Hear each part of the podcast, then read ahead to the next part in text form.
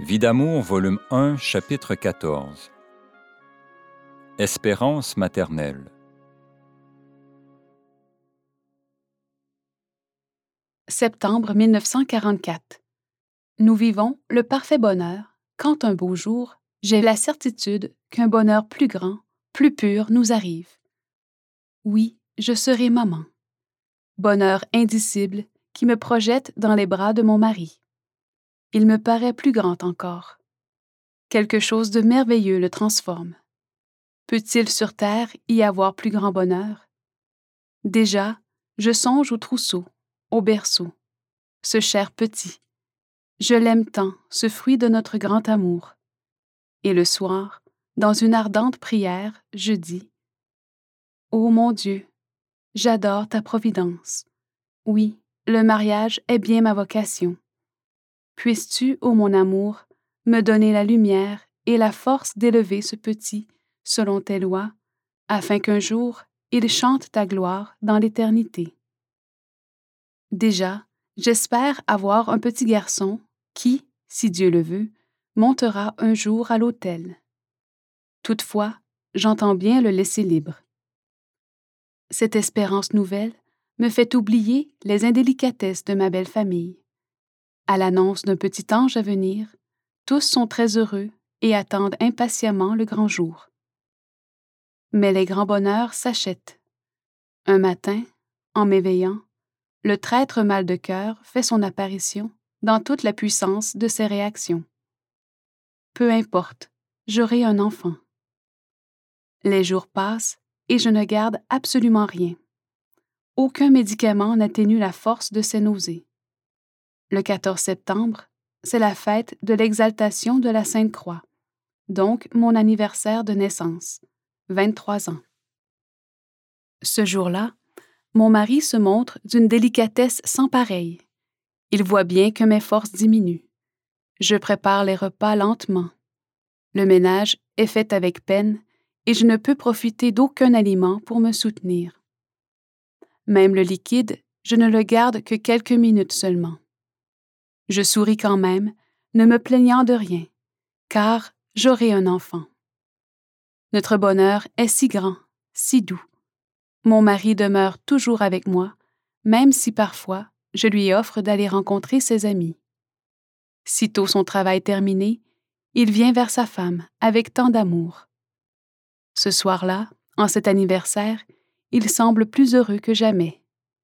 Il me parle affectueusement, son regard dit davantage ce qu'il veut exprimer. Je t'aime tant, me répète-t-il sans cesse. Je suis si heureux avec toi. Tu me comprends si bien. Jamais personne ne m'a compris. Voici le souvenir que je t'ai acheté. Regarde, un beau chapelet en cristal de roche. En le remettant, il pleure, et, se jetant à genoux près de moi, il dit Continue à m'aider, si tu savais comme j'ai besoin de toi, tu ne pourras jamais te douter jusqu'à quel point. Les jours passent toujours dans la monotonie d'une digestion rébarbative. Aucune amélioration, au contraire. Tout le système digestif est en panne. Je confectionne la layette du cher petit qui viendra un jour. Chaque point de couture est offert en acte d'amour et de reconnaissance pour le Dieu si bon. La famille de mon mari continue ses visites impromptues et répétées. Toujours affectueusement et en souriant, je les reçois. Ma belle-mère, qui n'a pas connu le terrible mal de cœur, commence à s'impatienter. C'est du caprice, dit-elle un jour. Quelle sorte, ça va lui faire du bien. Quelques jours après, elle fait une lourde indigestion et elle ne cesse de se plaindre. Si je peux vomir, dit-elle, je serai bien. Certes, elle n'aurait pas l'idée de sortir. Une fois délivrée des aliments que son estomac refuse d'assimiler, elle sera remise. Ce bonheur lui est réservé, tandis que la future mère vomit sans cesse, et le mal de cœur ne disparaît pas un instant, ni la nuit, ni le jour. Il faut avoir expérimenté cette torture pour connaître l'atrocité de ses effets. Entre-temps, la maladie fait son apparition chez mes beaux-parents. Deux maladies contagieuses atteignent Julienne et Monique. Un autre, Laval, est au sanatorium du Lac-Édouard depuis des années. J'ai eu l'occasion de le connaître lors de notre mariage. J'ai vite compris qu'il a une belle formation religieuse. La souffrance burine son âme. Il est charitable et compréhensif. Nous avons causé longuement ensemble. Sa culture musicale, intellectuelle et religieuse le place bien haut dans mon esprit. Il ne semble pas avoir l'esprit des autres membres de la famille. À tout considérer, je me rends à l'évidence que Dieu lui ferme les portes familiales pour le préserver et lui ouvrir des horizons nouveaux, célestes. Le 20 septembre, je reçois une lettre adressée chez mes parents au nom de mademoiselle Marie-Paul, provenant des sœurs missionnaires d'Afrique, afin de m'inviter à entrer au couvent le 3 octobre, si tel est encore mon désir. Non, je ne regrette rien. Dieu me veut dans la vie conjugale et j'en suis heureuse maintenant. Une sœur de Georges doit se marier en fin de novembre. Les parents diffèrent d'opinion quant à ce mariage. Un jour, des paroles acerbes sont échangées. La maman parle souvent de conditions sociales, de la classe sociale à laquelle ils sont parvenus. Et bien entendu, elle considère que si le futur gendre est de conditions humbles, son fils n'a pas trouvé mieux. Tant de fatuité me fait sourire. Les médicaments ne me soulagent en rien, et il me faut beaucoup offrir pour l'âme du cher petit qui viendra en acceptant la volonté de Dieu. Octobre apporte une complication. Crise du foie nécessitant la venue du médecin. Le lendemain, je fais 103 degrés, 39,5 Celsius de température. Je garde le lit pendant quelques jours. Mon mari prépare les repas. Il se plaît à me faire la surprise de mets légers et bien présentés. Malheureusement, rien ne peut m'être profitable, car, avec la meilleure volonté du monde, je ne parviens pas à améliorer mon état. Qu'il est bon et gentil, ce cher mari. Je me relève bien vite afin de le gâter à mon tour. Mes forces diminuent. Je maigris toujours plus. Quelques mois auparavant, j'ai connu une dame charmante, une voisine, Thérèse, qui attend un enfant. Notre amitié est toujours grandissante et comme le mois d'avril sera le terme de notre espérance maternelle, nous causons longuement ensemble du bonheur d'être mère.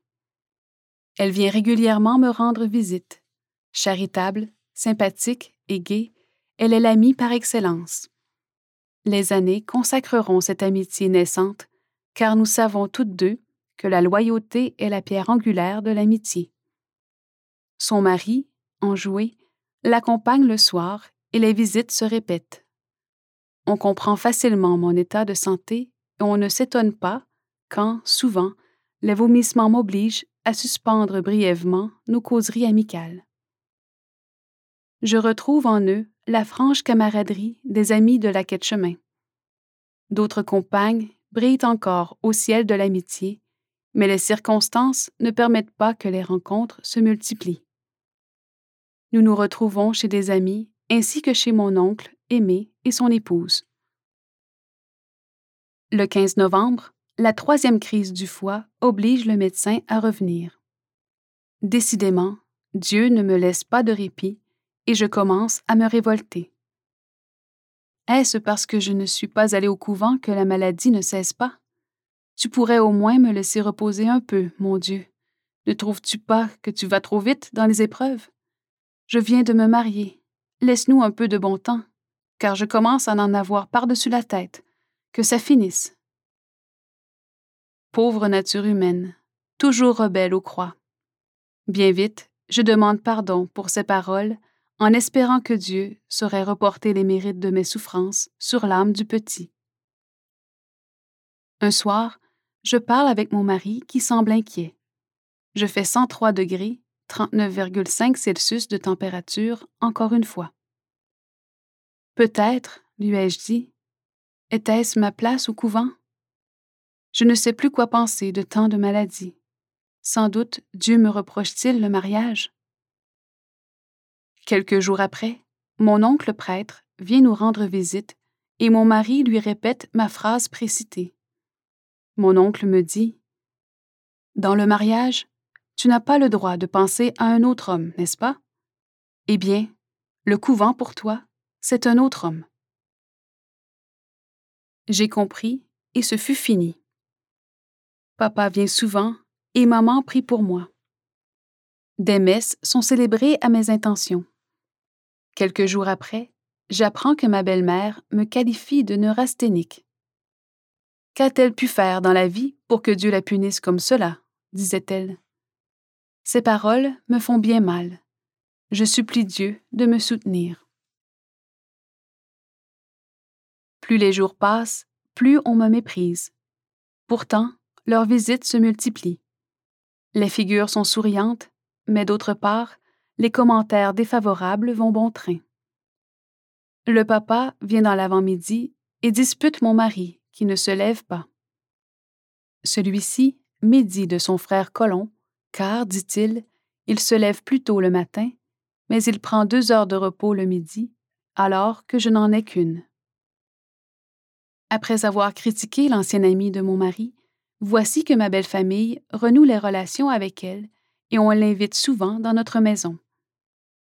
Ce n'est pas long avant que j'apprenne les paroles blessantes qui sont dites parce que je suis malade.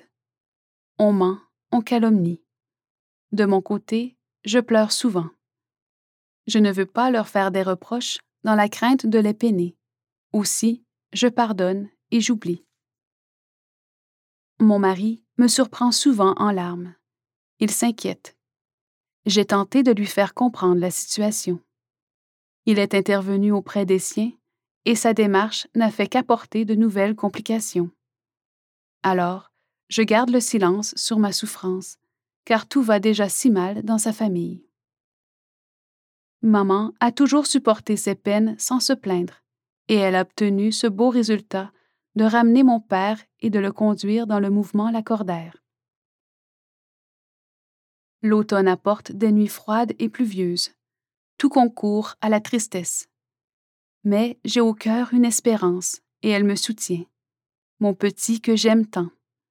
Ce sera sûrement un garçon, et on l'appellera André. Pourquoi? Je n'en sais rien. Ce prénom revient sans cesse à mon esprit. Alors, je l'accepte.